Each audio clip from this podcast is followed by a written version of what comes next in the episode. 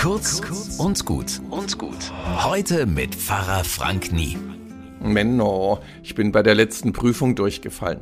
Geprüft wurde ich online, ob ich Blut spenden darf. Ergebnis: Nein, ich darf nicht, weil ich bin gerade erkältet.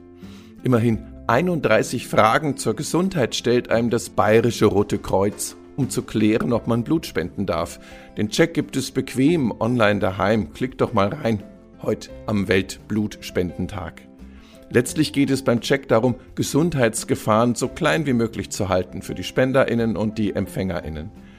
Was alles mit dem gespendeten Blut gemacht werden kann, das kriege ich in einer Sendeminute gar nicht erzählt. Aber kurz und gut kann ich euch sagen, wenn ihr Blut spendet, helft ihr Leben retten und die Gesundheit anderer Menschen zu verbessern. Und das ist doch für Christen und Christinnen eine ziemlich gute Idee. Vielleicht kann ja einer von euch für mich hingehen. Ich darf ja gerade nicht. Bis morgen.